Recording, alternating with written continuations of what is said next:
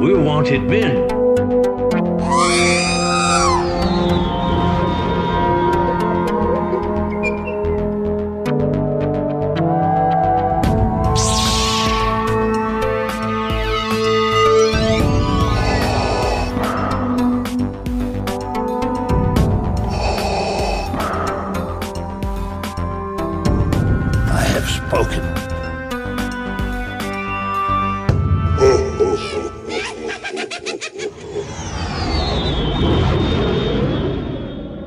Welcome to episode 135 of the Smugglers Galaxy podcast, your favorite Star Wars podcast for smugglers in the galaxy. The, well, I did say episode 135, so we're we're good. I don't need to say that again. Uh, I'm Glen, and Jason is in Florida uh, right now. Oh no, he's actually in Myrtle Beach, so that's even maybe a little bit better than Florida. Uh, except there's no Disney, but he did post pictures of a Disney outlet up there, so that's kind of cool. Uh, Hey. So in his absence, we've got Mr. Jordan Duncan, uh, Jordan Ghastly for all you uh, people on the YouTubes and uh, everything else that he does. Uh, Jordan, how you doing this morning? I'm all right, man. How are you doing? I am good. Uh, kind of, you know, excited. Got my uh, like third or fourth cup of coffee going. You've got some spiked lemonade. You said. I do. I had I woke up I woke up early and I had to hit the coffee early because I had to do some stuff around the house this morning. Yeah. Uh and and then it it got to be around I don't know, like 11, 15, 11, 20 or something and I'm like I wonder when Glen wants to record. so I sent I sent that message to you and I'm like, "Yo, Yeah, we had talked yesterday. and We're like about Yeah. noon, and I'm cooked breakfast, and I'm getting, you know, doing like a little bit of housework. So that's why I didn't see it for 20 minutes because I was running the vacuum. But Yeah, Yeah. that's uh I I was I was doing some I was cleaning up around here too. I'm trying to uh get this place uh looking nice. I feel like I've neglected cleaning my house for like the last 2 weeks. oh yeah, Because I've been busy the last two weekends. and I come home and my house just looks like a wreck. That's what we're doing because you know last weekend was Toylanta, this weekend was the swap Mhm. meet, and you start looking, and I'm like, I had a show Friday night, uh, so that messed up my swap meet, but the weather, so it kind of worked out good. The weather kind of pushed everything's back. So uh, you know, it kind of worked out good for me. But yeah, it's like next weekend's Easter, then the weekend after that, we've got something going on, and then it just all of a sudden it piles up, and you're like, "What am I doing?" And my my, Yeah, my this- wife texted me. Uh, she's like, "Hey, mulch is on sale at Home Depot," and I'm like, "Crap, something else." this is this is adulthood, Glen. This is this is this is what happens whenever you pass the age of 35. You're just perpetually busy with doing random stuff for Yeah. from from then until I don't know your 60s, your 70s, who knows? Right. It, yeah, yeah. Until you retire and move into an old folks Mhm. home and have Mhm. somebody take care of you, then, then that's what you're doing. I already told my wife, I'm like, man, when I hit like 70, I don't care. Sell the house, put me in a old folks uh, apartment complex where I don't have to worry about anything, and I'll Mhm. be happy. Mm-hmm. So uh, anyway, how was uh, how was your week? It was actually kind of busy. Um, I'm sure we'll we'll we'll talk about Toylanta. Uh, yeah, we'll get into a- a lot, a, little but bit. um but as far as my my week post Toylanta, it was actually kind of I had to I had to do some stuff for work. I, I'm planning an event for work, and then I actually had to do a, another program for work that week. Um, and it was so once once uh Toylanta ended, I didn't have time to decompress from Toylanta. I had to just jump right into doing work stuff. Oh, So and then and then finally uh Friday Friday of this last week was uh was kind of like the first day even though I still had to work I I um I uh it was an easy day at Uh-huh. work so I was able to just kind of hang out also uh my one of my cats is uh rubbing up against my microphone right now so if you guys Oh, hear awesome. some some meows or some purrs I've got one of my cats uh snooping around yeah. um, no, I was able to, uh, I guess, take it easy uh, on a Friday work day, but then yesterday, Saturday, we had the the toy swap in Powder Springs, our bi-monthly toy swap that we typically have. Yeah. So I was, uh, I wanted to. I'm, I'm still kind of riding the high from Toylanta. Like I, I still haven't hit the withdrawal portion oh of, man. of, of Toylanta yet. So I was looking forward to the toy swap so I could just meet up with a handful of the people that we were hanging out with at Toylanta. So sorry, my cat's messing around. All right. Um, so just to kind of, I'm I've been calling it my Toylanta hangover, where I'm just Right. kind of slowly getting over uh the the the the Toylanta just to the the hustle and bustle and epicness of Toylanta. So uh but no, it was it was a fun day yesterday. You know, the weather started out really bad Mhm. and um it, it by whenever I got there, it was still cloudy and rainy at the toy swap. And uh the rain lasted for like maybe five minutes, and then Awesome. 10 minutes later the clouds parted and the sun came out and it was great weather for the rest of the day. So it was it was fun hanging out at the toy swap. The weather was nice. Although it was a little windy people were starting to lose their tents and stuff was blowing off of tables which is unfortunate. Um but Yeah. i guess them's the breaks you can't you can't uh you can't combat mother nature if you're having an outside event No, and we were I was at a booth and uh, you know, you the wind comes and you just kind of grab onto the tent and the guy's like, I, I got it, we're good. I'm like, dude, it's a force of habit hanging out here. mm-hmm. you know, and you start Mhm. looking for stuff falling. Uh, but yeah, no, we got there about noon uh because I had a show Friday night. I didn't get home till about two thirty, so uh, we just it was a lazy Saturday, and about about 9 10 o'clock, you're looking at your watch, going, "We need to start moving if we're going to get there anytime soon." And uh, when we showed up at noon, it was a rocking. I was really surprised to see that amount of people there at that late.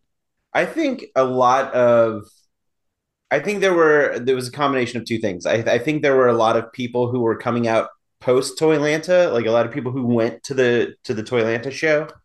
Mhm. And then I think there were also a lot of people who didn't want to pay to go to a convention Right. were kind of getting their toy fix. So they were, you know, were probably hyped up from all the the post Toylanta buzz, and they were just kind of itching to go to a toy show. So um, there were also a handful of different vendors this time I noticed around. that.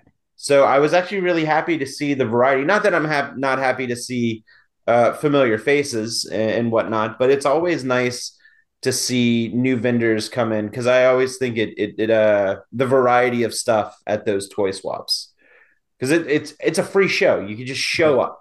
I mean, if you're a vendor, you have to pay for a vendor table space, but but I always think it's really cool whenever um, new new vendors uh, and dealers show up because it I feel like it adds to the variety. Right. And it's it's like minimal. It's like 10 bucks to show up. Yeah, I think it's uh, yeah, ten or fifteen bucks for a table is not it's not very expensive at all. So No. So did you what did you pick anything up? uh, I did actually. Uh, also, I want to I want to actually use this time to to give a shout out to the our local toy collecting community and a lot of Oh, yeah. friends that I've made through the collecting community. So when when I was with my buddy Richard, uh, who's always in the toy hunt videos, um, and we we were walking around and I had not planned on buying anything because I again we'll talk about how much I spent at Toylanta. Um, yes. We'll, but we'll I- get into that in a minute. Yeah. but I I didn't I didn't plan on buying anything. So because of that, I didn't bring cash. And I know a lot of vendors do Zelle and Venmo and PayPal, but I always think mm, for a show like that, cash is just the quickest. Like I'm Right. not gonna so um I, I neglected or I specifically neglected to uh stop by an ATM because I'm like, I'm not gonna buy anything.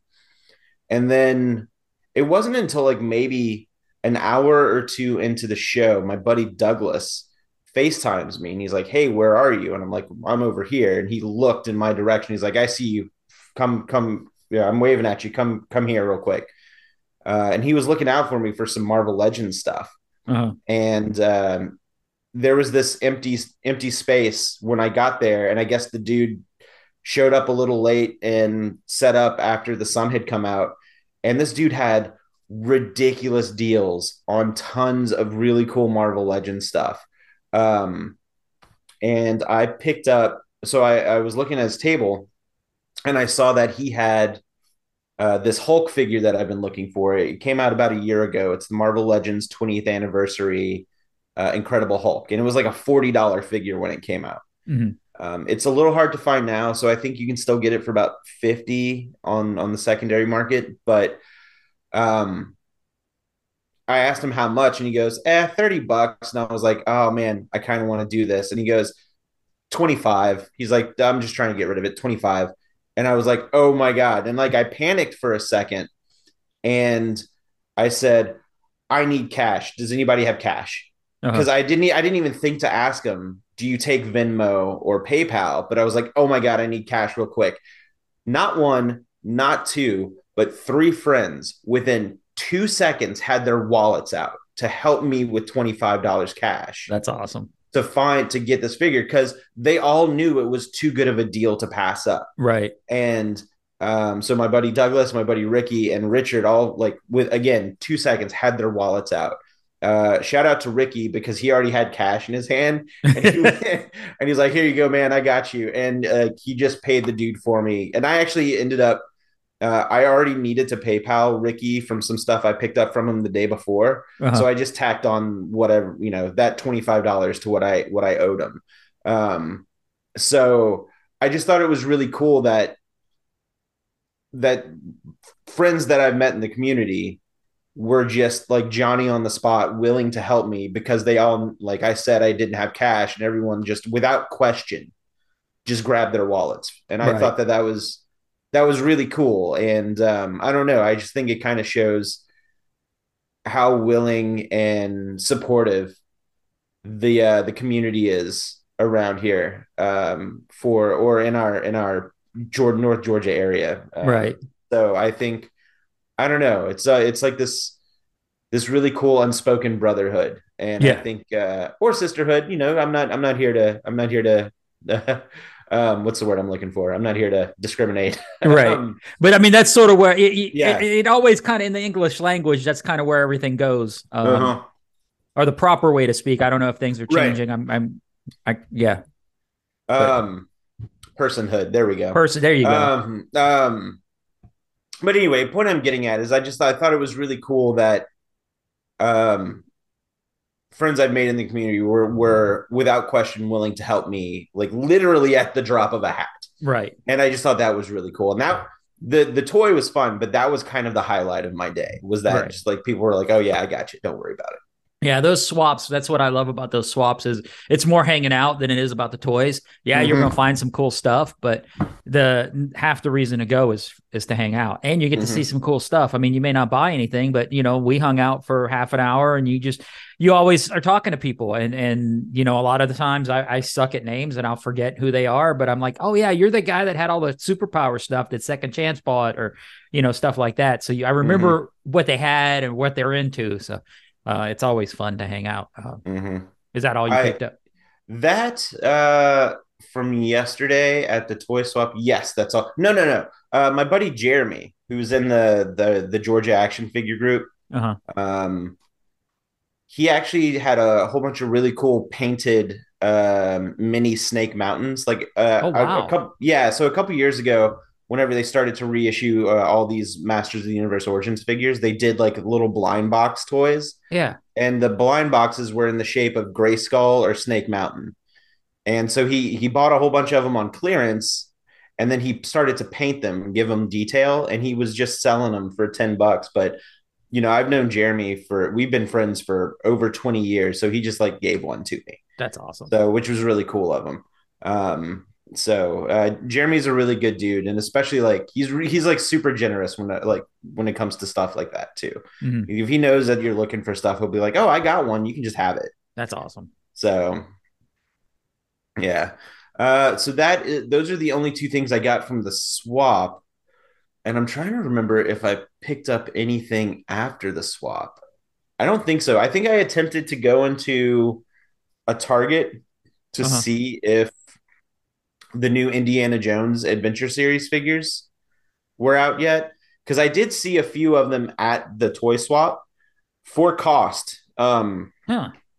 There's a really cool vendor. His name's Edwin, um, and he his his booth is always a really cool hodgepodge of like everything. He's got plush, he's got action figures, he's got vintage, he's got coloring books, he's got puzzle. Like it's it really is a re- a cool hodgepodge of a bunch of stuff. And it just so happened that he had three of the new Indiana Jones action figures for uh, I, again like the retail for 25 bucks.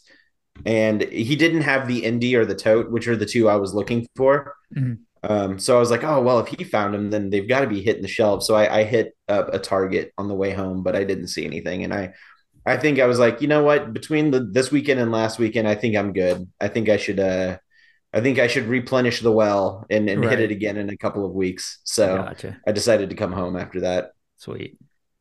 Yeah, I um I was walking around and, and I got to this one table and there was like this little five or six year old, maybe seven, eight, I don't know, uh kid was there and he's like he, there was a round table and he's like, This is my table. Look at it. Look at all the stuff I have for sale, you know. Being a total little salesman. So uh, he had a little Galactic Heroes uh, ATST. And I'm like, dude, how much you want for that? He goes, three dollars. And I'm thinking, I'm in the same boat you're at. I don't have cash, and I don't really want a three dollar Vin, you know, three dollar uh, send Mhm. Venmo three dollars or whatever. Um, and then the guy, um, I don't know if you saw the couple of uh, bootleg ceramic R2s that were at Toylanta last week. no, I missed those. Well, that was his, it was his dad. That guy had one of the ones that was on like this plastic, oh, this big base, uh, like old school. Uh, you you know what when you hear the term vomit, uh, art or whatever, it just Oh yeah, yeah, yeah, yeah. it, yeah. it's not one of those, but it looks they painted it to look like that, where it's just like a bunch of crap, random stuff. It's like a mosaic almost. Uh, but it's two colors, two or three colors. Uh, and then he had a Wampa, so I picked all it because I'm like, how much you want for the the the R two? And he wanted half of what he had it at Toylanta, and then he wanted like ten bucks for the Wampa. So I'm like, all right, I can I can PayPal you fifty three dollars for those. So Yeah, I got worth it. Yep, that's all I picked up, and then we went by second chance after the toy swap because they had a uh, a Pete as Boba Fett pin, hmm and I, um, I'd pick that up because I have, you know, it's a Disney, it's a Boba Fett. You got to kind of mash them together, and I picked up uh, I picked up a paint sample or a paint sign off of him as Jango Fett. Uh, it just came in, so I got that from China in like two weeks. Oh, nice. Yeah, so that was kind of cool. And I was messaging the seller going, dude, what's going on? Where's it at? And I think what he did was shipped it to somewhere in California and then they relabeled it and shipped it to me. So Mm, I I don't know. People do crazy stuff like that for Mhm. shipping stuff around, you know. Didn't Overseas. um didn't Mandy pick up a whole bunch of mini Ewoks She did. Yeah. Well, Ewok uh, she- figures?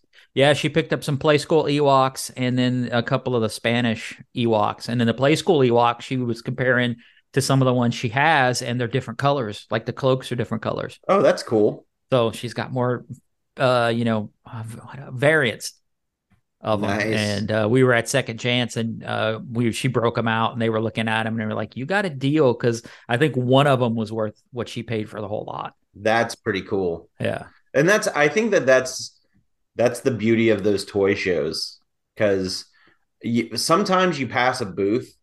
Like I guess it's one thing when you go and you see a lot of modern stuff still in the box, and I say modern like stuff within the last, let's say, ten years. Yeah, still still in the box or still on the card and people are trying to get a decent amount for them um, but then you you've got like the vendors that just have random stuff. They just have bins of old stuff and when you dig around in them and i i hesitate to use the phrase they don't know what they have. They probably know what they have Mhm. um, but they're also just like to them it's just stuff that they're trying to unload right so right. That- you yeah. get, you get lucky if uh, crate digging, so to speak. Yeah, that's what uh, Jason was going to put some stuff out at Toylanta, and he was comparing uh, to other stuff, but he's like, "Oh, I'm going to price it low because I want to get rid of it. I don't care Mhm. if I make money." There was a new, uh, a new table, or at least new to me. That I, I I can't confirm whether or not they had set up uh, before or not, but they were down the main the main pathway, and they were the first uh, closest to the to the antique mall. Uh huh. on the left. They had a whole bunch of bagged Marvel Legends, but they also had a whole bunch of bagged vintage stuff too. They had a bunch of bagged She-Ra figures. Uh, they had, um, I feel like I want to say they had a, a She-Ra castle, like Oh, the wow. castle playset. Uh, they had a whole bunch of 80s plush. Like there were a couple popples in there that were in really good condition. And uh, I feel like we've mentioned a bunch of stuff that's not Star Wars on the Star Wars podcast. Dude, that's all good. But, but um they I they had some really cool stuff, and I, I thought uh, uh, they had uh, they actually had this really interesting Ziploc bag of like these tiny little like the static figures Mhm. that are just in one pose of the 1980s filmation Ghostbusters, Oh wow. and I don't see a lot of filmation Ghostbusters stuff Mhm. uh, on the secondary market. And when I do, it's usually really expensive. You're I right. saw I saw a couple of figures at Toylanta still on the card, and the guy was wanting like two fifty to three hundred for each one. Wow. Yeah. I, it's crazy. Yeah. The one thing I kind of wanted to pick up at Toylanta was uh, a couple of carded GoBots, but they were wanting like 150 for them. And Oh, we must have gone to the same booth then, yeah. be- because there were a couple of carded GoBots that I was looking. I was looking at the uh, black and green Psykill. That one was awesome. Yeah, dude wanted one twenty for it, and let me tell you, for a for a brief moment, I thought because I used to have that one too. I had the original one, the red and blue and yellow one. Right. and I also had that one. And I for a, for a, a minute I was like, mm, mm, I can Yeah. do it. I because I had the money on me, but I decided not to.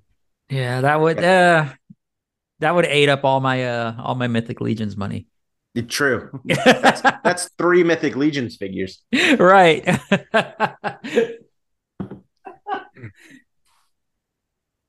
but uh that mythic uh, we'll get to that in a minute but yeah i just Mhm. the mythic legion was just a totally different budget. That was not even a budget. Because i Mhm, you know that was just like i'm gonna spend money on this because they're cool. Mhm. uh but yeah i uh but uh, well the thing that also held me back from buying that is there was that toy show in gwinnett a few, uh, about a year ago and they had a Mhm. full size Psykill, one of the 12 inch Psykills for the same price. So that's why I didn't jump on it. I- Yeah, I actually did see one of those at Toylanta too for roughly about the same price. yeah. It was uh it was in one of the the side rooms from the Uh-huh. main room. Not the not the one with the Kenner guys, but the small, small one right Okay. next to it. Damn, I got to start paying more attention to this stuff. Oh, I did, buddy. Uh, I did probably 10 passes in each room on Mm. Saturday at Toylanta. I was I was trying to film, but I was also trying to shop at the same Uh-huh. time. So it was I, I let's just say I got my steps in that day for sure. Oh yeah, oh yeah, yeah. Toylanta's it, it it is. It's just you got to make make a bunch of passes, and I I'm one of those guys where I kind of glance over everything, and I never Mhm. really look in the nooks and crannies because that's what Mandy's Mandy's my nook and cranny girl. Mhm. Uh, but yeah, I just totally missed that Psycho. It'd have been cool to Mhm. see another one. But uh, how was your toy Toylanta? Dude, Toylanta was fantastic. Um, I, man, I don't even know where to begin. I, at first, I was I was very fortunate this year that I would I had applied for a press pass. uh-huh. So this is this is actually a funny story. I didn't mean to apply for a press pass for Toylanta. I actually emailed the guy. Uh, his name's Ricky Right. uh, for a press pass for JoeLanta back in September. And I didn't hear anything back because I emailed him like two weeks before or a week before or something like that. And I didn't hear anything from him. And then JoeLanta came and went. And I was like, oh, well, I guess, you know, no harm, no foul. I'm probably too small time. As I have, you know, as far as like YouTube goes, I have uh, less than a thousand subscribers and uh, I, I'm not monetized, so I'm I'm very very small potatoes on on YouTube. Um, but every once in a while, I'll get lucky, uh, and somebody be like, "Yeah, we'll hook you up with a press pass." Yeah. So anyway, JoeLanta came and went, and I didn't think anything of it. And then a few days after JoeLanta, uh, Ricky from Toylanta got in touch with me and said, uh, "Hey, um, you know what? You know, as far as press passes go, like what, like what do you do? Do you have a YouTube page? Do you have a blog? Do you-" And I was like, "Oh yeah, I do this YouTube page." And I, I actually sent him my video from Toylanta of last year Mhm. which as, as far as high performing videos that I have, like that's one of the highest performing videos. It has uh, like almost 2000 views, which again is good for me. Like Right. I, I realize on the, the broader scheme of YouTube in general, like that's small potatoes, but for me, that's pretty good. right. Um, and he emailed back like almost instantly and said, "Oh yeah, I've seen your video. Yeah, dude, I can put you on the the list for a press pass. That gets you into the preview night, and it'll get you into the panels, and it'll get you into the costume con, or you know, like whatever, like all the extra stuff." And I was like, "Oh, sweet!" And um, I just, I don't know, I was very grateful that he he saw the video and was like, "Oh yeah, dude, we, we can we can make that happen." So I wanted to make the best video because the like the, he didn't have to give me a full weekend pass, like a press pass, right? And that that would have been you know that was a fifty dollar pass that he could have sold. Um, so I wanted to make as good a video as I could for him. Uh, and then the video, like normally my my toy hunt videos end up being like 30 to 40 minutes long at most. This was almost a two hour video of the entire yeah. weekend. I watched it. It's it's a long video. So yeah, it is. It is. And I'm sorry I did that to people. I, like as I was editing it, as I was editing it, I was like, man, maybe I should break this up into three three uh days. And I was like, nah, screw it, just one, just one day. Right. Well, so, you know, uh, you can you can fast forward and stuff on it, so you can kind of go, okay, oh, I want to see that, or oh, yeah, you know. So, um, so um, Toylanta itself was was fantastic. We uh, Richard and I got there pretty early, and you were one of the first people we saw because you just come true. We were I was actually started to record the intro to the day the preview night, and you just come driving and barreling through, and you're like, "Can I be in your video?" Which was awesome. Yeah, I loved were, it so much. I loved it. It was great because I was watching the video and I'm like showing it to Mandy. I'm like, "Watch, watch, watch," and you could see me pull up and everything. Oh, like up like, the driveway and stuff not only that, but it's it's almost like it was meant to be because when you hit the brakes, you were perfectly in between me and Richard, looking dead set at the camera.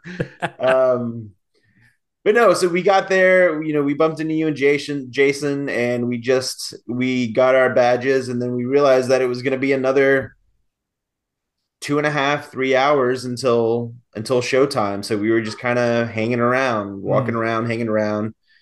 Um and then of course the the hit of the you know elephant in the room the the big hit of the show was the fact that four horsemen oh my god yeah. were, were there so four horsemen who do the toy line mythic legions and the upcoming cosmic legions they've also been had been hands on with a lot of other, like i know that a lot of their um, sculptors and artists get hired out for other other companies like i feel like Super7 has hired them to sculpt some stuff mm-hmm. and um I feel like Mezco has hired them to sculpt some stuff as well.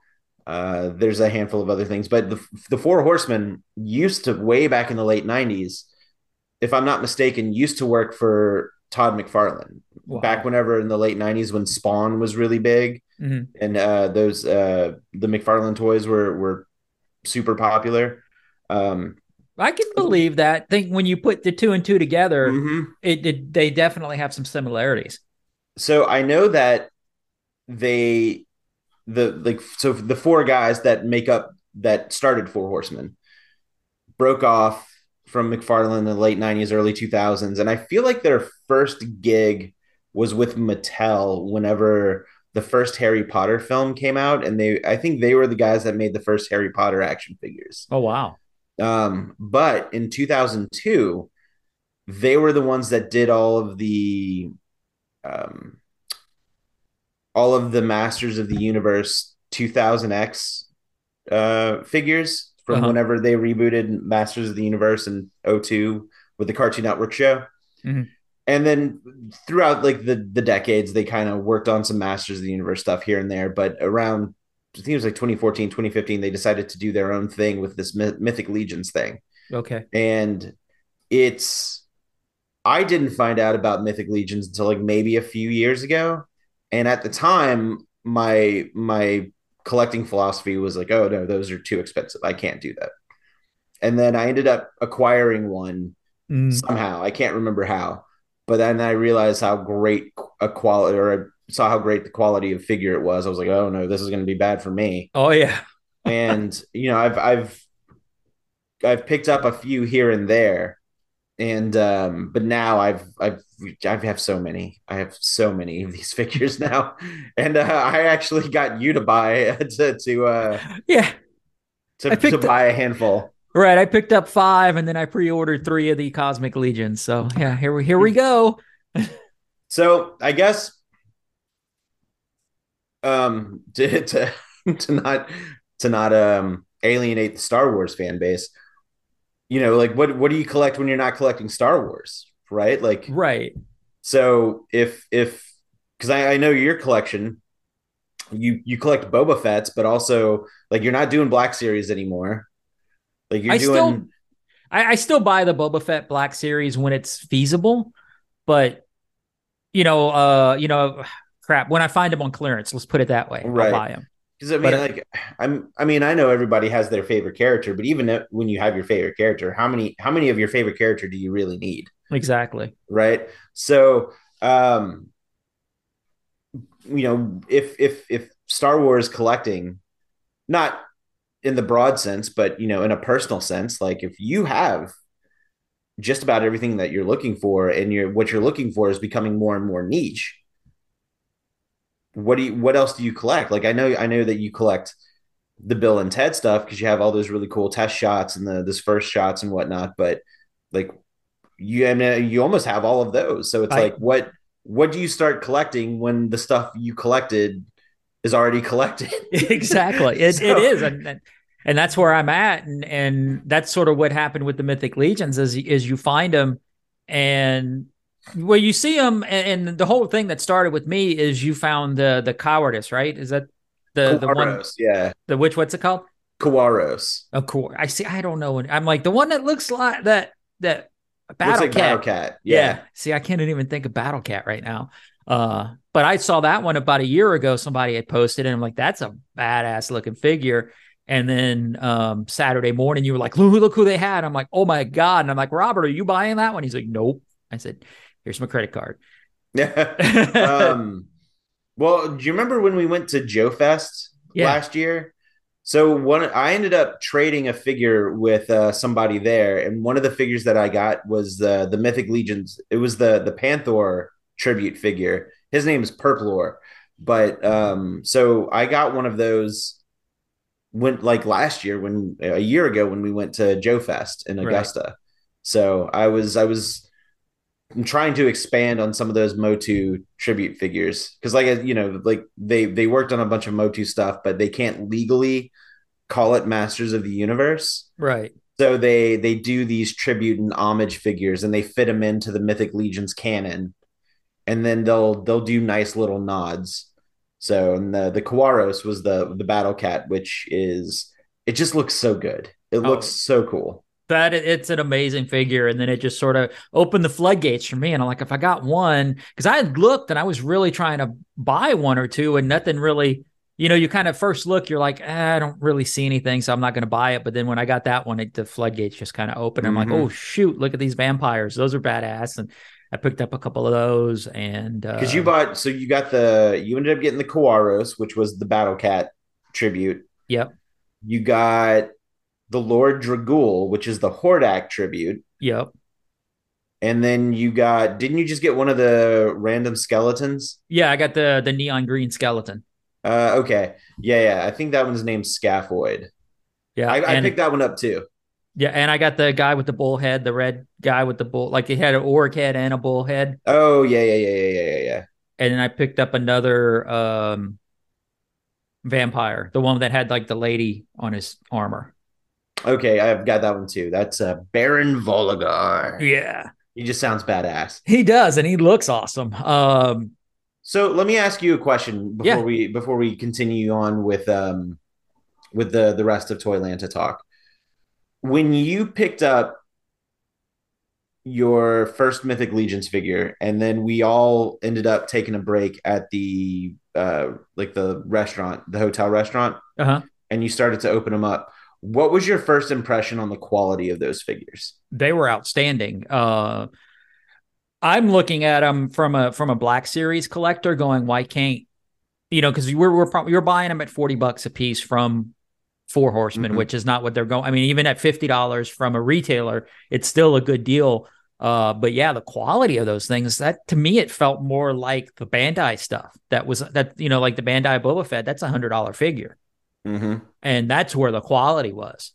Mm-hmm. Uh, you know, in truthful, you know, in my mind, I'm like this really should be double the price.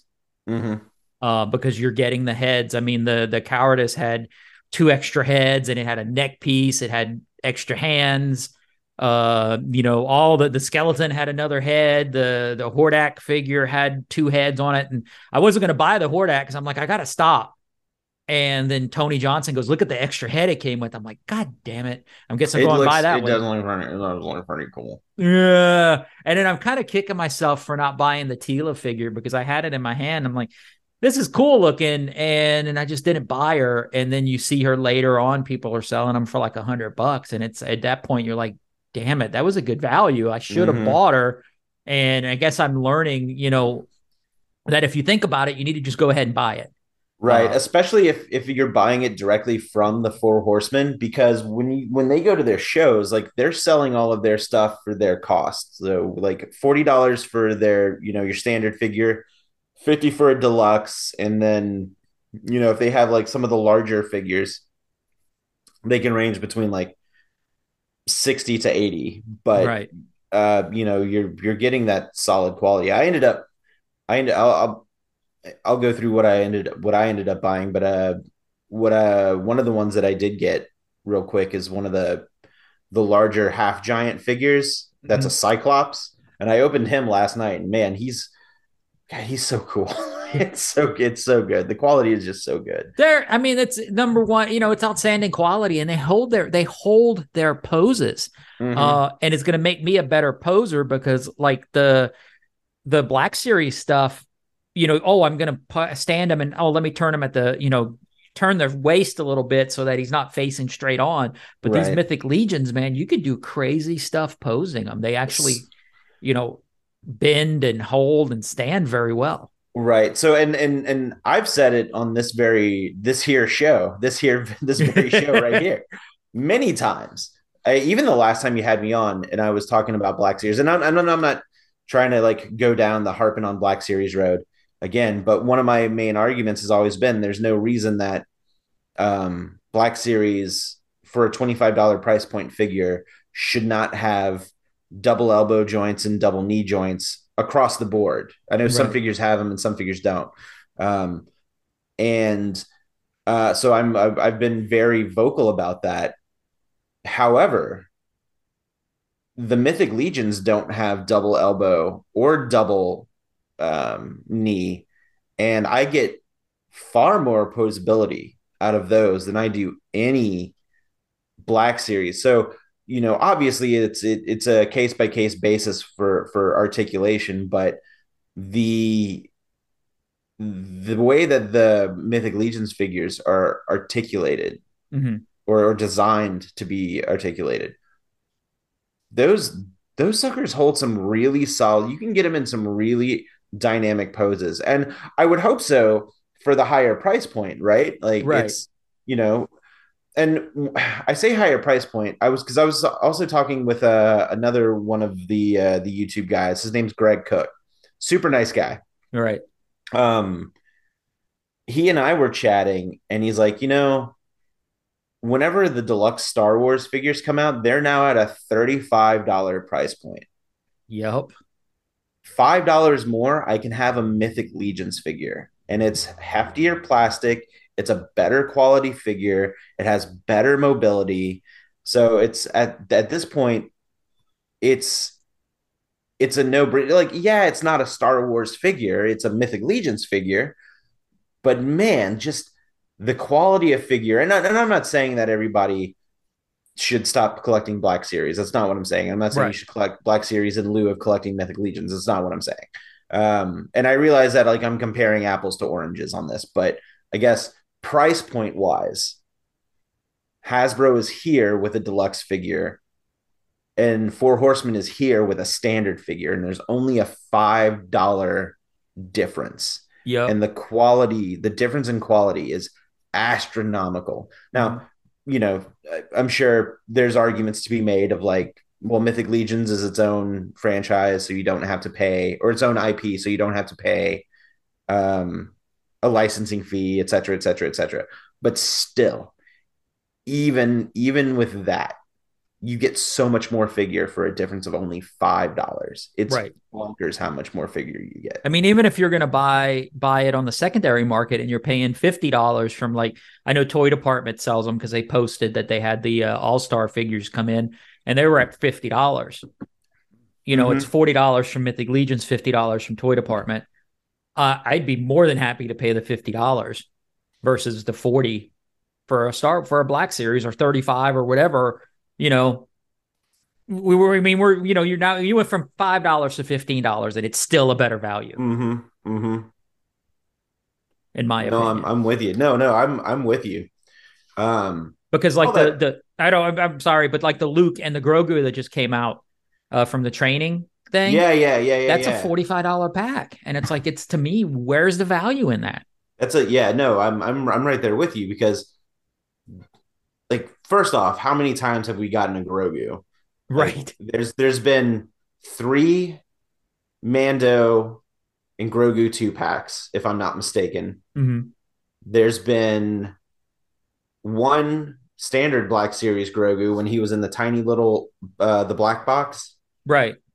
And then he just had another release, Black Series wise, where he comes with the pram. Yeah. And and if I'm not mistaken, and I, I can't confirm this because I've not I've not had it in hand, but I think it's just a repack of one of the two pack Grogu's with the pram. I it, it wouldn't surprise me. So we, you know, you're getting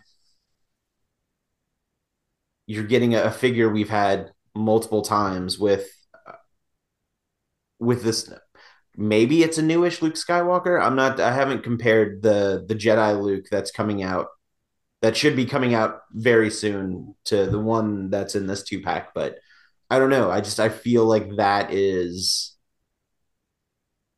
that's not that great of a value. No, the the only thing different I can see in the Jedi Luke is you can sit him Indian style, Mhm. which in Black Series terms that's pretty incredible. But is it worth the forty five dollar figure so you could sit your black your your Black Series Luke Indian style, you know, and reenact that uh that scene? Yeah, I don't know. So Yeah, I mean that it, it's like when uh, the Mandalorian and and uh, Ahsoka came back out, they threw a Beskar spear in there, and it's like here's a repack for forty five dollars, and oh, you get the Beskar spear with this. right, which you know, if anybody with a 3D printer can three 3D print a Beskar spear for a dollar. Exactly. Um, now, I mean, granted, you had to pay three hundred dollars for the 3D printer, but but man, you make you make three hundred Beskar spears and sell them at a dollar a piece. You got your money back. Right. Exactly. Set Set up at Toylanta, five bucks. Hell, set it, sell them for five, and you'd still sell out. right? So uh back to Toylanta. I I was the the Four Horsemen was was the highlight of the show for me. I can't even begin to tell you how many times I went back to that table over Mhm. just to see if they put something new out. And I actually had to stop myself from going because I would I would want to buy something every time. I ended up buying five things from them over the course of a weekend, which was again small potatoes because my buddy Ricky ended up getting like he I think he bought two boxes full of figures. It's it was crazy how much stuff he ended up Yeah. getting. But And we have Um, another friend that spent probably two k over over the weekend at Mythic Legions. Um, yeah, I, I was doing the same thing, and you So- you literally have to stop because there was at least two other figures I could have bought, like the Tila Mhm. figure, and then they had the vampire figure with the hood. That both figures I really dug, but I'm like, that's another eighty bucks. I just got to Yep. stop. I wanted the Centaur. That's the one that I kind of regret not picking up. Mhm. um, because I saw a really cool, like uh, you know, a main playability uh, thing with these figures is that they're all modular. So yes, you're buying a specific character, but they're made to pull apart, and you can make your own figures. Like you can use the head of this character with the chest of this character and the legs of this character. So like that's that's one of the big things is that like the pop and swap customization because they're all Mhm. modular Right. and um I I wanted I after Toylanta ended, I saw a really cool pop and swap with the Centaur figure, and I was like, damn, I regret not getting that Centaur figure now. Yeah, because you were you and uh, Robert, or was, oh, Richard. I don't I don't Richard, know why yeah. I, I keep going and call him Robert. and he just gets to the point where he just answers to both, which I'm like, yeah, you know what, I do that too. Um, but yeah, you were saying that the the body can come off, so you could put another totally different body on the the, Yeah. the centaur on the horse. So. Yeah. So Um, I, I regret not getting that, but Yeah. I don't want to go Um, on Mythic. I want I want to stay on Mythic Legions another Okay. couple of minutes before we Yeah, go sure. back to Toylanta. But um no, I just love the community of that, you know, uh and I'm just because it you're you're when you're at the show, you're like, all right, I asked because David from Second Chance was like, who are those guys selling? Are they, you know, street team members? Who who are they? What are they doing? And so I asked, and they're like, no, we're the owners Mhm. and their passion for everything is, is just you know we talked about this yesterday you sit there talking and you're just like here's my wallet just Mhm. whatever you want i mean if Mhm. you're on the fence about buying getting into these guys you talk to the to the owners and you you listen to them and you talk to the fans and you're like i got to get in on this because it's just a totally i mean i love my star wars but star wars has become very toxic uh you know over the past few years. And you do have that toxic element. And you know we're trying to fight that but mythic legions is just they don't care. They're like all right you know you buy one or you buy a hundred they're just as Mhm. welcoming. That whole community is just it's totally different. I uh, yeah, and there there was also a dude at the booth by the name of uh, Walter who has who runs the the uh, the I guess it's I don't know if it's official, but it's it's the biggest Mythic Legions fan page on Facebook called the Mythic Legions Cabal, and he every time he goes to shows, he has Cabal T-shirts made, and he just hands them out for free. yeah Like he, he like he absorbs the cost of that, and he just hands them out for free. And I and I ended up getting one, and uh, I ended up chatting with Walter, and you know I I got him in my video. Like he has a good ten minute chunk uh, in the video that I and I and I I wanted to give him all the time he wanted because I wanted him to you know I wanted to showcase him and what he does with the Mythic Legions Cabal and just the the broader Mythic Legions community as well. Mhm. Um, and he, let me tell you, the nicest dude, Oh, the yeah. coolest guy, the nicest guy. Um, I just, I did not, anytime I went towards or to or hung out at that Mythic Legions table, everyone was really cool with what everyone else. The, the owners were super cool. Um, I, I talked to, I ended up having a spontaneous combustion about, or not spontaneous combustion. I randomly exploded. I, went, I Yeah. looked back at the drum set and all we saw was a little pile of dust. We don't know what happened. um, I uh, I had a spontaneous conversation with uh, one of the one of the designers. I think his name's Joe about just some popping and swapping yeah uh, for some upcoming figures. And and he was uh, wh- what happened was I mentioned something that I had seen uh, was a digibash that somebody created on the Cabal, and I asked him about it, and then I, I actually saw him.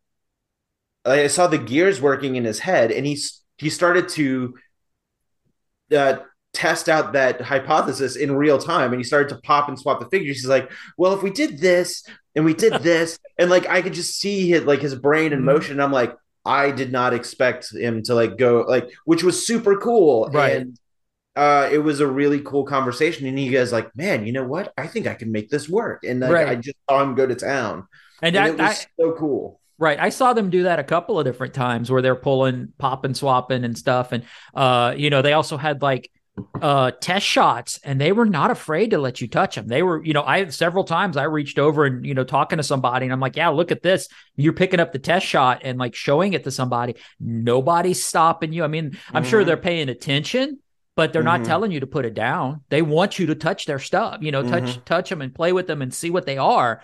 And, and um, you know, like that one green guy, the the big huge guy from uh Cosmic Legions. I'm telling my wife, I'm like, when that was released, it was a sixty dollar figure, and she's like, oh, "Excuse me, it Mhm. was it was what?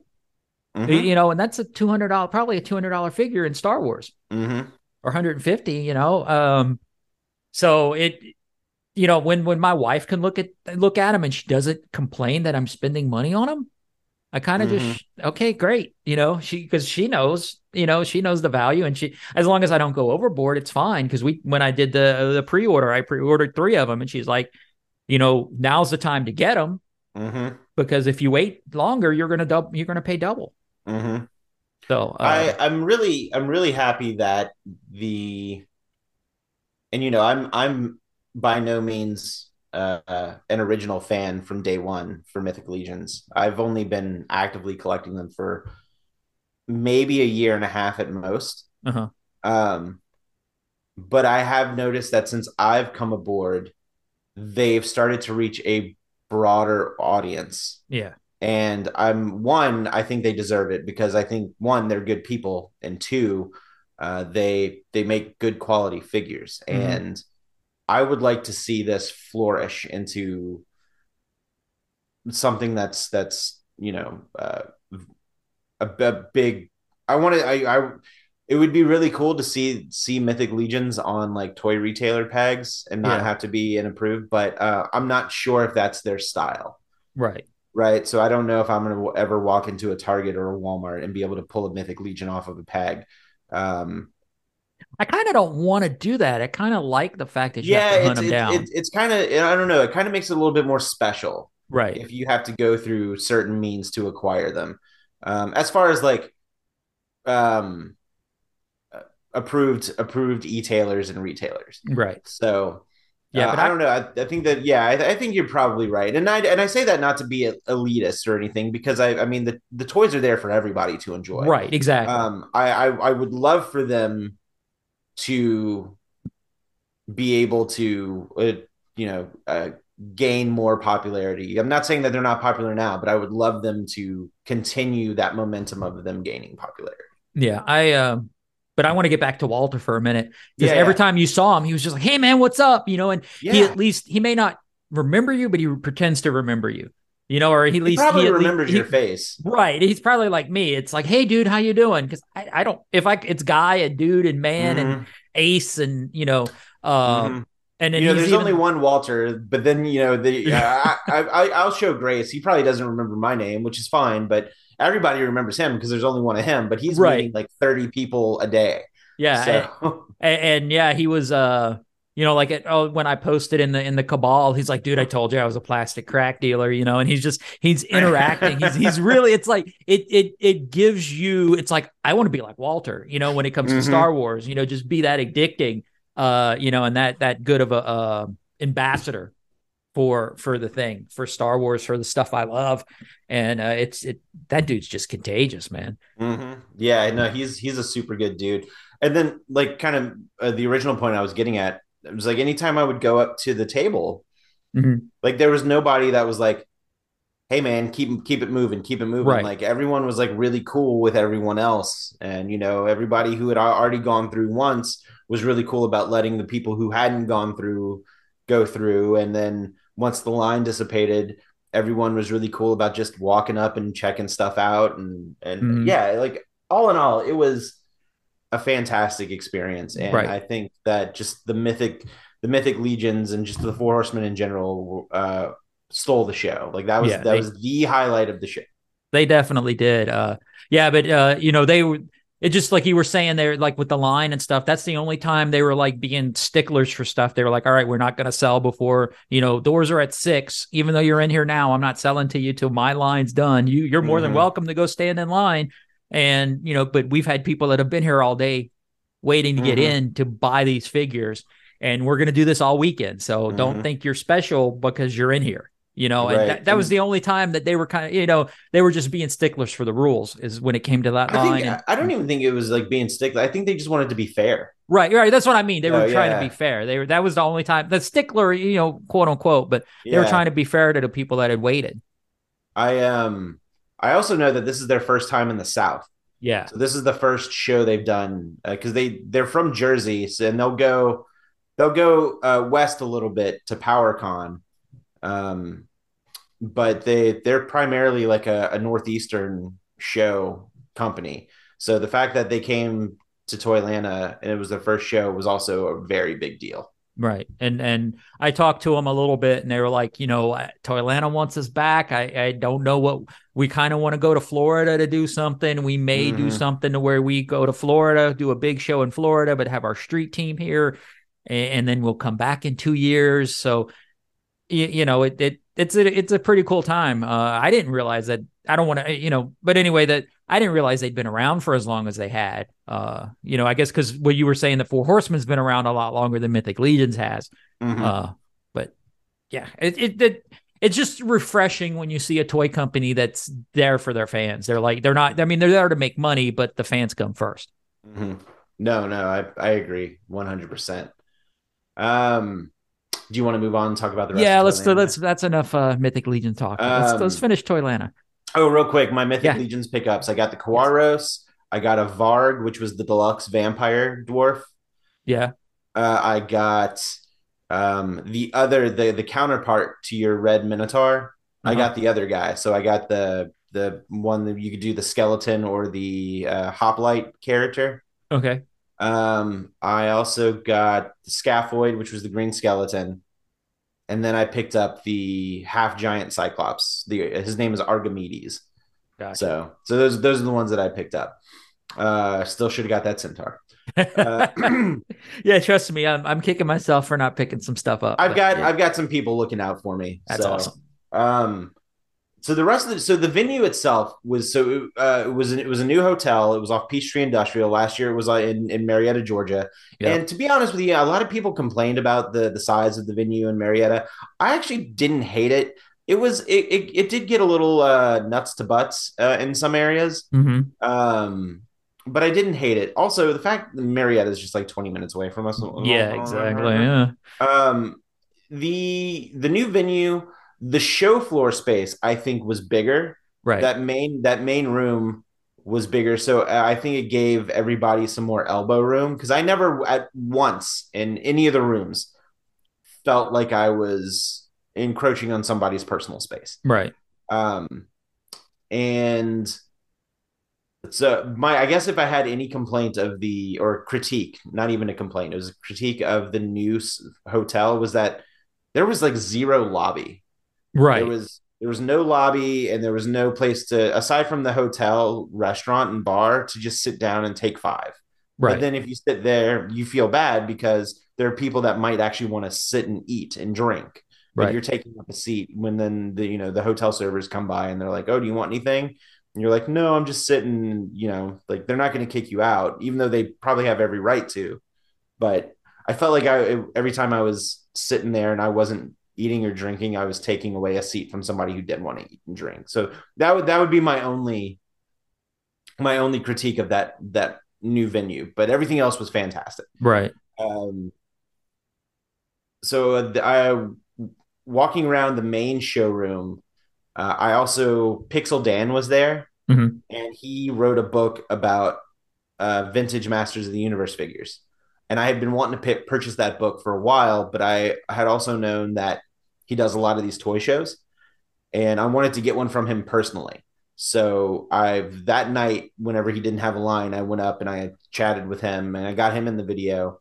Uh, but I picked up a book from him, and he was really cool. He joked around with us, and uh, what I thought was really awesome, and he didn't have to do this, was that you know he he remembered us throughout the weekend so uh-huh. anytime we would pass through the room looking for stuff, you know, he would wave to us, be like, "Oh, hey guys, how's it going?" And which was just really nice of him. He was right. really nice and really cool. So I picked up his book, uh, and you know, there were a lot of similar vendors. Our buddy Martin, who puts on the the toy swap, he was there in the back uh, the back wall of that room selling some really cool vintage stuff. There was uh, the Nowhere Comics. I think they're based out of Miami. They I see them at every uh, every Toylanta, and th- those guys have some good stuff too. Right. Um, there was there was a, a heavy GI Joe presence there, and I know that like there's been a lot of talk about. Yeah. Uh, I, I, it might have actually been you and Jason. I can't remember, but I know that like people were surprised that there was as much GI Joe there as I. Yeah, I was really surprised I, and, and kind of annoyed, truthfully, uh, if if you want to you know get into it, uh, because they split the shows up. They went from being JoeLanta first. It it was started Joe off Lana. It was, was- JoeLanta. right.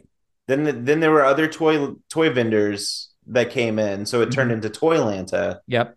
And then isn't the story that like I guess the JoeLanta guys were a little miffed, so then they created the new JoeLanta? Yep.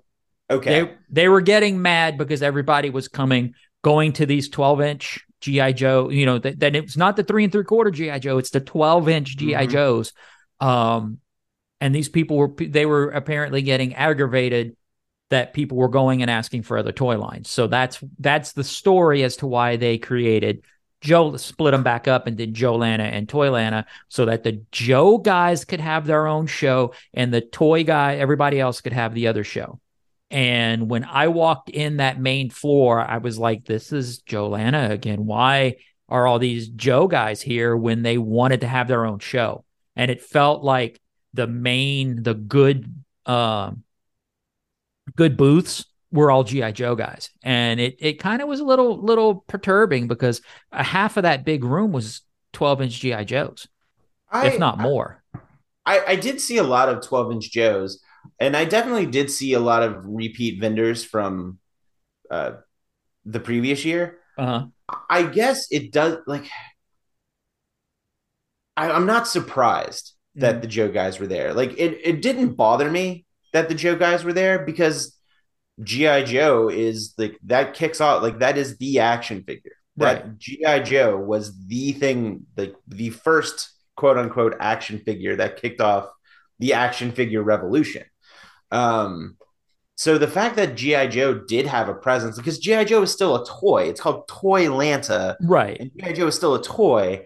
Um, I, I guess I could probably see the argument where like those guys wanted to their own show, but I guess my counter argument to that would be, well, why set up at one show when you can set up at two and make twice the money? Right. And So yeah, I, I I see your point too, but I guess it just I don't know. I felt like there was a split, and you know, because JoeLanta was like, if you're gonna come set up here, you've got to have so many GI Joes or action adventure stuff. You can't Mhm. have space stuff.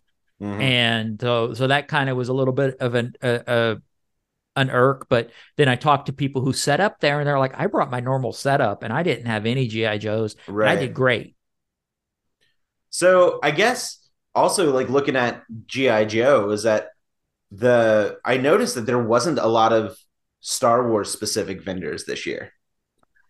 I yeah saw I saw there was there was uh AVT right who's heavy on Star Wars. And then I saw like one maybe two or three other vendors that had a handful of uh mo- like more recent Black Series and vintage collection stuff. Mhm.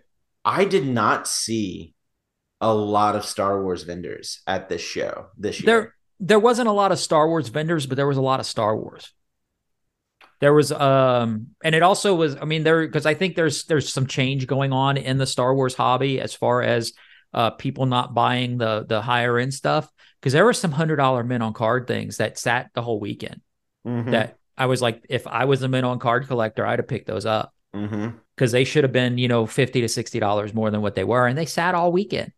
Uh but then like the the five dollar buckets those were getting you know people were going through that. I, I saw somebody buy uh, one of the ewok battle wagons that was a i think the guy had like 700 dollars on it and i think he, he got a couple of hundred dollars off which he Mhm. still got a hell of a deal uh for that uh but a lot of the Star Wars sat if it was high end, uh, and I didn't I didn't pay enough attention to everything else to see what was moving. Uh, but right now, I think a lot of the higher end stuff that was selling two years ago is now sitting, Mhm. and, and I think Star Wars people are are like in the same boat that I'm kind of in, where it's like I've got everything Star Wars that I really truly want. I'm not really going to upgrade anything because to buy things twice doesn't Right. make sense to me. Um, and it, I think Star Wars is just kind of in, kind of in a lull right now. I I kind of think, and you know, I'm probably wrong on this because I don't collect vintage, and I don't I don't collect the higher end carded vintage figures, et cetera, et cetera. But I think I kind of think that Star Wars is stagnant at the moment. I agree. And I think it's very evident that Star Wars is stagnant. After that big collecting boom, pandemic and just just post pandemic, um, or immediately post pandemic. Um, the that I think Star Wars is now getting to a point, especially after those those two giant auctions that just happened. Yep. I think that Star Wars is now pricing people out of collecting Star Wars. And I Yeah. think I think the beanie baby equation is going to come in where the bottom is going to fall out and that people are going to have these carded figures and they're going to ask tens of thousands of dollars for them for like, you know, this Boba Fett or or, or that Boba Fett or this this Vader or that, you know. Um and no one's gonna buy them. And I think the bottom is gonna fall out. And I and I, I think some of those prices will tank. I, Yeah. I won't say they won't tank to what they were 10, 12, or 20 years ago, but I do think that a lot of people might just go, can't afford that, can't buy it. And then Right. a lot of people are going to be sitting on y- y- it's cool to say that you have all these cool vintage figures, but if you if you're a vendor and you're trying to sell them, the, the whole point is that you're trying to sell them. And if you're sitting on them, you're not selling them. So what's what good is it doing anybody? Nothing. Right. And I heard on a, another podcast somebody was talking because they just did a, um, a proto a prototypes and production David Quinn's podcast. Mhm. They just did a, uh Columbus toy show and one of the vendors were there and he was like, you know, if I spent, you know, pre or during the pandemic I spent $70 on something and now it's 60, I'm losing money. Or if I sell if I yeah cuz get the prices have just dropped have just done that you know have dropped that much or you know and then Mhm. as a vendor if like i said you know you spend $70 on something you've got to sell it for 100 to make money and nobody's going to buy it at 100 because it's worth 65 right now Mhm. and that's i think where star wars is at that people went crazy during the pandemic and finished off their run well number one i think people were able to finish off runs uh, during the pandemic and people uh, overpaid for stuff Because it did get crazy. I mean, there's still some pieces that are crazy because, like a yak face, uh, that guy that had the uh, he had a yak face and he wanted 600 bucks for it. And Woo, nope. dude, I paid in 17, I paid 225 for mine. And I was like, whoa. And it, it was like, I had the money. Uh, so it wasn't, but it was still, it was like, holy crap, I just paid $220 for a loose vintage Mhm. figure. Mhm. And now they're wanting. I mean, uh, uh, you know, a blue snags at the three hundred dollar range, and and I think the same time I paid hundred dollars for my blue snag in seventeen. Mhm. So it's just it's it's crazy what's where Star Wars is at right now. Yeah, I um I don't know, man. Again, like I, I think I say it every time we talk. It's like the I feel like Star Wars collectors are a very specific type of collector too. Yeah, I see a lot of things that go on in the Star Wars collecting community that I don't necessarily see in like Transformers or Marvel or even Mythic Legions or you know name insert insert franchise collector here. Name a franchise collection Yeah. here, right? Um so I yeah, I don't know. Uh and it's I have so many thoughts on it that it's difficult to articulate at this moment right now. right, I- I- I could Yeah. probably write an essay on on the stuff I've just observed. right. And, granted, this is also the stuff that one man has observed, not not multiple people. But so take that for what it's worth. But Right. it's, Well, I- uh, And and I think what happens is you've got people in the Star Wars community that have been collecting, and, and I don't want to. Gatekeeping is a strong term, and mhm, I, I we have them in the community, and you get people that are just like, oh, you collect modern stuff. I don't want to hang out with you because you Mhm. collect modern stuff. You don't have the vintage stuff that I collect, and it's like, who gives a shit, man? It's Star Wars, and that's where I'm at. You know, it's like, hey, oh, I don't care. You're collecting Star Wars. We're both into the same thing. We collect differently. I was able to amass my collection years ago when stuff was cheap, and you can't do that. You mean I'd hate to do what I, you know, look at my collection and try to do a, a full 92 run nowadays. There's no way in hell I could afford it. Mhm, Not mhm. when, you know, Yak Face is $600, pop up R2s in that in that range. You know, I I probably got $600 in my last 17 and my all my last 17, maybe a thousand. But nowadays you can't even get two figures for that.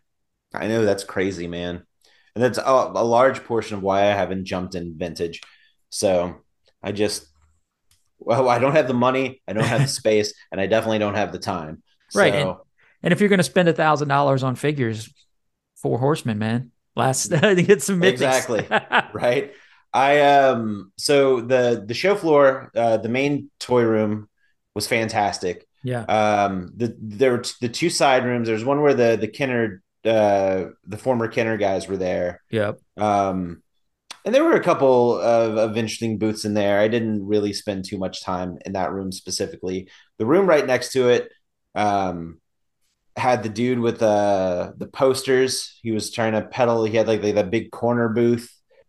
Oh yeah, yeah, yeah, yeah. All right. This is this is something that annoys me because he was he was at the uh the show last time and man I so no, nothing against this dude but it always bothers me being a guest whenever whenever not a guest but when I pay and I go uh, pay to go to a show Mhm. I want to browse. I want to look through. I want to I want to not feel pressured to buy something from somebody.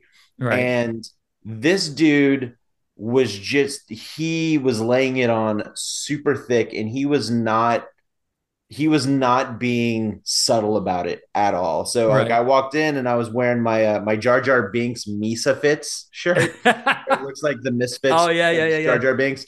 Uh, and then so I walked in and I just started to like casually look in the direction of the of of the posters, and he goes, "Hey, I have some Misfits posters over here. You want? I've got like three or four Misfits posters. You should get. I saw your Misfits T-shirt, so I have some Misfits posters over here." And like, I hate that. I hate that. So and then he's like, he's like, I always try to like, I point out stuff that people are wearing, and then I point in the direction of the stuff I have. I'm like, buddy, for the future reference, you came on a little too strong. yeah. So like I, it, whenever piece, like vendors do that to me, 100% I will not spend money at your at Mhm. your booth, and that annoys the hell out of me so much because I have an entire show to look at. The last thing I need is somebody trying to give me the hard sell on something that's related to a t-shirt that I'm wearing. right. Well, and So yeah, he did that to Mandy, and I, we were both like, dude, we ain't got room for posters, man. We are. Mm-hmm. You could tell I don't have room for art. And the irony is, I probably would have picked up one or two things because I did see two or three posters that I really liked, but because he was that pushy, nah, you're not getting my money. Right. Um, Now- I hate that. I yeah, hate I do. Yeah, she Mandy did wear like an ET po- shirt one day eh, or Saturday or when it, she came on Sunday, and there were a few people that were just like, "Oh yeah, I got ET stuff over here." That's different. You know, if you Mhm. do see the shirt I have on and say, "Oh yeah, I've got some stuff over here," let me know if you have any questions. It's a Yeah. totally different sale. Yeah. But that dude, Yeah. he put it on hard. Yeah. He um so um I didn't get anything from that room. And then there was the the bottom corner room where a couple of my friends were set up. Um I saw some interesting stuff in there, but again, nothing I walked away with. And then there was the whole the uh the X-wing Yes. uh, which was a cool, which was a fantastic name Mhm. for for that that whole wing of the show. And I didn't realize how big that back room was until I walked in because you're so you're going down the the hallway from the lobby and then you take that hard left and it's like okay it's a tiny room it's got three vendors in it but then there's the room ca- uh, connected to that and when you walk in it's just another large room and you're like oh i didn't know that this was hiding all the way back here Right. And that room was like the size of a like a smaller toy swap. mm-hmm It had a it lot was of it vendors was in there. it had a lot of vendors that room was heavy on the vintage i noticed Yes. I think that was turtles, their plan. vintage yeah Uh, that's where to- avt was set up that's Yep. where um oh man I, I i forgot the is it fernando who sets up the cool dioramas yeah. yeah he had an awesome uh naboo battle scene Yeah. diorama this this time so Yeah, and they had our, our buddies in Nerd You were back there. Yeah. Uh, so there were there was there that was real heavy on a lot of a lot of vintage. Uh, and then Mhm. they had a then they had like the Mythic Legions uh customizers were back there, and I'm like, why aren't these guys right next to Mythic Legions? Because Yeah. probably they would do a lot better business, but you well, know, I- I wonder if there was some kind of weird. Like, I, I don't think that the Mythic Legions guys were mad that they were there, but I Mhm. think that there might be some weird like logistics behind that. Like, like we don't want. I I, I think the two didn't want to take sales away from the Oh, others. That's why they probably put them in two separate separate sections. right? And and So it- and and they had a whole line of customizers back there. Mhm. Yeah, I almost bought one of those custom figures. Yeah, Yeah, there was there's a really cool skeleton uh, with a jack o' lantern head. I dude, looked that really one cool. was awesome. If Yeah, I was a almost- big, yeah. I'm surprised you didn't buy that as big of a Halloween fan as you are. Yeah, I you know I I, I had the money, but I was like, listen, I could spend this hundred dollars on this one custom figure, which is not a bad price because you you got to think you're you're paying forty dollars for a base figure, Mhm. and then you're buying a custom piece that has been painted and created. So you're paying an artist for their time. Right. right? Like right when you buy a, a poster or a print or a painting or something. So you you are by all accounts buying an art piece. So a hundred dollars for one of those is not bad at all. No, because I mean, considering the head is probably a thirty, a twenty to thirty dollar head. Exactly. Um, but I was like, I could buy one of these guys for for a hundo, or I can go back and grab two more figures that I want for, for Right. and still have twenty dollars left over. So That- that's that- that's what I ended up doing. I have that battle in my head every show. Every time I buy something, you're you're you're Mhm. doing the calculations. Um, did I? I'm trying to remember if I picked up anything. I didn't pick up anything for me from that room. Mhm. There was a really cool booth all the way against the back wall. Um, if you remember, he, he was the middle dude in the back wall. If so, if you're looking at the back wall, to the right would have been the booth with all the really cool box Dino Riders, Uh-huh. and then to the left of him would have been the booth with all the Shogun Warriors. Okay. Yeah. Oh yeah. So, so it was this this dude in, in the middle, and up front he had a whole bunch of vintage for you know '80s figures, and I was flipping through, and I found a complete Food Fighter figure Oh wow. for my buddy Dan, who lives out in Jersey, and Dan's always helped me find Mythic Legion stuff since they do shows up there often. So I, I sent him a text, and he's like, "Oh man, that's a good price, and that's complete. Pick it up for me." So I Mhm. picked it up. Um, uh, this complete Food Fighter for about forty bucks. Nice. Um, so I'm going to send that off to him. I don't think I purchased anything for myself in that room, but I did like uh, there. There were a couple of um, Kraken figures out, uh, loose Kraken figures from the Clash of the Titans line Uh huh. from the early '80s, and those looked awesome. I like. I, I didn't know that they made those. Mhm. Uh, I found out about them a, a couple of years ago, but every time I see one, it's n- no less impressive. It Right. just looks so cool. You're talking about the big, huge Kraken, yeah, the, right? Yeah, the big kraken with like four arms. and Yeah. yeah, yeah. The the old Harryhausen Mhm. uh, stop motion animation. Yeah. So, um, maybe it was Harryhausen. I, I can't remember. I think it was, but um, I didn't. Yeah, I didn't buy anything out there. There were some really cool things in the hallway from the hallway vendors, but I didn't buy anything from them. And then the only other thing that I purchased was in the in the main room on the main uh, horizontal aisle. I saw a lunchbox, a GoBots lunchbox, Uh huh. and the lunchbox itself had a couple of nicks and scratches on it, but the the picture, the painted picture, Mhm. was was pristine, Nice. and it came with a thermos, and the thermos, the picture on the thermos was pristine as well, and they only wanted fifteen dollars for it. Wow. So I picked it up, and I had I, I it was a really good price because I remember seeing a different like it was the same lunchbox, but from a different vendor last year that was asking twenty five for it, and I almost bought it then, Mm, but I didn't. So I, when I saw this one for fifteen, I jumped on it. nice. So, but yeah, man, I you know I was fortunate enough to meet so many new friends and some other YouTubers that I follow and was able to go like uh grab bite you know dinner with one or two of them one of the Mhm. nights and all around it was just it was a fun show. Yeah, because yeah, like like like I said in your video, I I changed my head space for this and turned it into a convention in my head, and it was more, Mhm. you know, you make it more into hanging out with people versus shopping for toys, and it's a totally different experience. right. Right.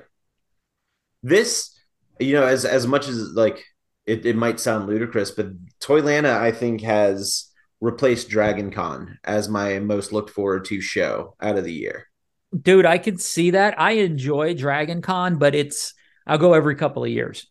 Uh-huh. you, you know, or if I know that somebody's coming. Like right now, I'm the I'm waiting. The Rebels, the the animated Rebels cast are making the rounds, so I'm like, I hope they come to toy to uh, Dragon Con because then I'll you know I'll go and get some autographs. hmm Uh, but that would be the only reason that would get me to Dragon Con this year. hmm Uh, you know, but I'll I'll I, it Dragon.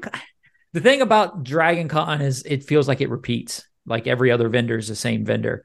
Uh, Yeah. but, but you don't Also go to don't Dragon. really- yeah, you don't go to Dragon Con to buy stuff. Like that's Right. a perk, right? Like going Yeah. to the vendor space is kind of a perk, and it's a it is it is the same vendors every time. I, I very rarely see somebody new. right. Um, but I uh I don't know. I tend to go. That's an art show for me. Like I tend Oh, to yeah. spend a lot of my money in the art room there.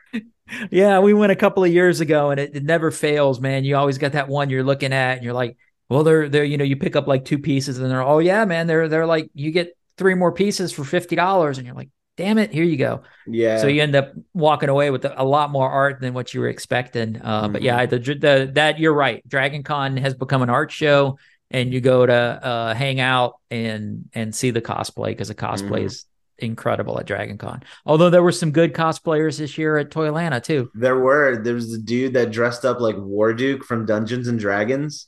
I saw that. That dude had that was balls. so good. Um, there was a the preview night. There was a dude dressed up like Major Blood Mhm. from the GI Joe cartoon, which was really good. Um, then there were a, a couple people who had their own like cosplay table, yeah. and the on Saturday they cosplayed as Mythic Legions characters. I saw that. I didn't know. So good. Yeah, I was like, okay, are these really Mythic Legion characters, or is it people that are dressing up to, you know, that it's Mhm. close enough to a Mythic Legion's character? Yeah, no, they they were they were Mythic Legion. There was a goblin and a skeleton warrior, if I remember correctly. Yeah. Um, and then those same two people cosplayed as Masters of the Universe characters on Sunday. There was a Teela and I think it was a it was a Teela, Teela and, um Merman. Merman. Yeah. Yeah.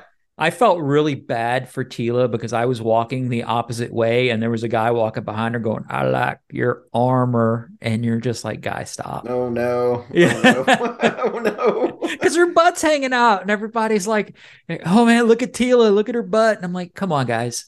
Nah, like Yeah. Come on. Cosplay is not consent. Come right. keep It's like, you know what? And, you know, get get a quick view, but then don't stare. You know, yes, she looked great as Teela, but there's no need to like stare her down Right. because you could tell she was getting, you know, at least it, it felt she was a little bit uncomfortable, but it's like, come Mhm. on, guys. Uh, yeah, man. Uh, just all in all, it was uh, a fun weekend, and it's it for me. It was kind of a blur. Uh-huh. I, I actually brought my buddy Jeremy, who was in town, and he hadn't been to a toy show ever. Wow. So it was his first toy convention, and he ended up picking up a handful of loose Marvel Legends. I know Richard ended up buying a handful of Mythic Legions the first night, and then as he was walking, this is a funny story. So uh, we were walking around on Saturday, and he's like, "Man, I have money that I know I want to spend, but I just can't find anything." He's like, Yep.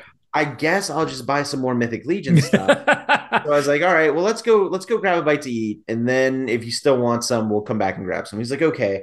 So while we were at lunch, he was scrolling on his phone. We left the property for lunch. We went up to Peachtree Corners and ate at uh, the Lazy Dog. That's a great like- place. Yeah, it was probably like a 10 minute drive. So Yeah. um as he was as we were eating uh lunch he was scrolling through his phone uh and then he tapped it a couple times and went well i just bought a playstation 5 Oh, jeez. I was like what? He's like yeah i guess target was having a, a deal on playstation 5s where uh the the god of war pack with the was which is normally like almost $600 i think it was like 510 bucks but he used his target card and got 5% off Oh, so yeah. i think he got it for under 500 bucks and I think Nice. he's, he's like well i spent all my toyland money on a playstation 5 So- well, well, that's a good hack. If you guys, you know, join the Target Red Club and get a red Yeah. card because you save five percent, and and you could put it on your phone and you just scan it. Mhm. So it, I always get mad if I leave my phone in the car and I'm like, I don't need it. I'm just gonna run in real quick, and you end up buying something. And you're yeah like, damn it. and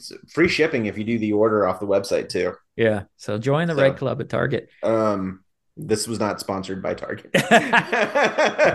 uh, yeah, fun show. I, f- I felt like it was kind of a blur because I was trying to equally hang out with everybody, say Yeah. hi to everybody, but I was also trying to film. yeah. So I feel like I blinked and then six hours went by. Yep. So Um, what? Because I've I, they haven't announced uh 2024 yet, but I'm also hearing that they're trying to move it to uh, or they're thinking about moving it to a convention center so you can have it more like Joe Fest. uh, I wouldn't be mad at that because I thought the layout of Joe Fest was really, really good. And if if they have that convention center, then that would allow them more floor space for more vendors. Right. So the show show has potential to to grow. Yeah. Which I think would be a good move for them. Um I guess it would kind of suck for people who like to stay at the hotel where the the vendors or not the vendors but the uh the show gets put on. So but I mean, you know, you can't every show can't be in a hotel right. conven- convention space, but uh, I wouldn't be mad at that. Yeah. Well, plus I'm sure there's hotels that are really close to a convention center. Uh, I mean, there's a really nice one right down the street in Cobb County that I keep Mhm. telling them, you know, go look. I don't know what it costs to rent it, but Mm-hmm. it, I'm sure you could put on a hell of a toy show there. Mm-hmm. And uh, and, and I also think they may need to consider taking Sunday out because Sunday was was deader than a doornail, man. Um, I would keep Sunday in. You think? I, Yeah. yeah, because I I feel like I feel like Sunday's a good option for people that can't go on Fridays. Yeah, like Yeah. it- I mean, for unless you take off of work, people get off of work at like let's say five. The preview night starts at six. You're not going to Mhm. go all the way home, change, and then make it back in and out. So I think I think having Sunday and just you know having it start later and and end a bit sooner Mhm. is still a good move. gotcha. Yeah. Well, I, I and then I heard another rumor. Speaking of Joe Fest, uh, I heard that they're thinking of moving it to Atlanta versus taking it out of Augusta. I've only heard it from one person. Have you heard anything? No, I haven't heard anything. Because because it's it's called Joe Fest, but it's also called the Augusta Toy Show. Right. So unless they're thinking about branching out and doing two shows, one in Augusta and one in Atlanta, I don't know. Huh. It'd be good for for us. Then we wouldn't have to drive to Augusta. But it's a fun Right, drive. It's a it makes a it makes a long day, but it's a fun day. And it Yeah. And whenever we were, you know, when we had a car full of people, it didn't seem like it was a two hour and 40 minute drive. yeah. Well, because we were we were creating content that whole both rides. we, we- yeah, it was that the uh the drive up there though, like in the morning. I guess it was just because I was wake. I woke up early. Jason was already in the car in the cul-de-sac waiting for me. 'Cause I was the first Jason's one to show up. always he's up at like 6 o'clock every morning, man. I'm I'm like, man, let me sleep till like 7 8 uh, because it, it like we record at 9 30 on, on Saturdays, and I'm like, I'll roll out of bed and I'm like, man, it's only eight o'clock, man. Give me another half an hour, but I know I got to get up and get coffee and get going. Um, so we, we can record. But yeah, Jason's a, a very early riser.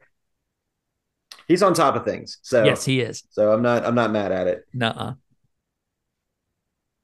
But awesome. Yeah, I I dude, I've been going to Toylanta for like 10 years and and this year I was not very excited about going going about it going into it, but coming out of it it got my excitement back and and I think Mhm. it was you know, you realize the more you get into this toys become less and less important hmm and you've got to adjust your mindset to that and once you're you Mhm. adjust your mindset to that, you're going to have a great time.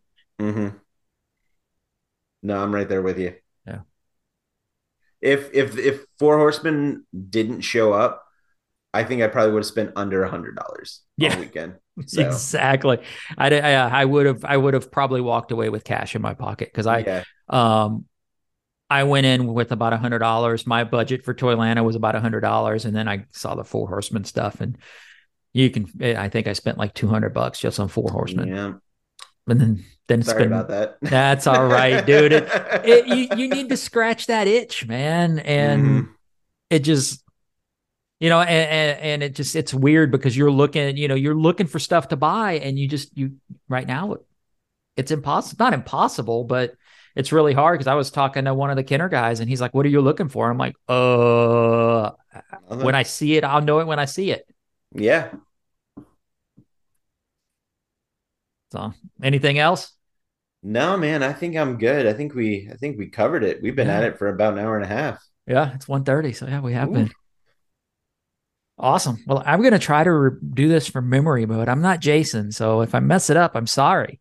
Can you just go and like cut it out from the previous episode? and I was tag it? I thinking of doing that, just taking the tag and being like, "Thank you," and then why the hell's Jason here? And Jason would have been like, "What am I doing there? I wasn't there."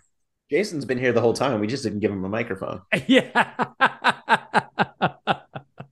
That's some of the best shows when he'll like call in in the middle of the show and he's like in the middle of doing something and it's like, "Hey man, what are you up to?" All right, so let me see if I can do this from memory. Thank you for listening to the Smugglers Galaxy podcast. Please uh, give us a five star review on any uh, on your Spotify or iTunes or Apple Play or all that fun crap. Thank you for Levi Waterhouse for the music and Alfonso Riviera for the logo. Uh, let me see what else. Uh, vote with your wallet. Be a positive force in the collecting galaxy. Uh, Hasbro, please release VC66. Um, this is the way. this is the way.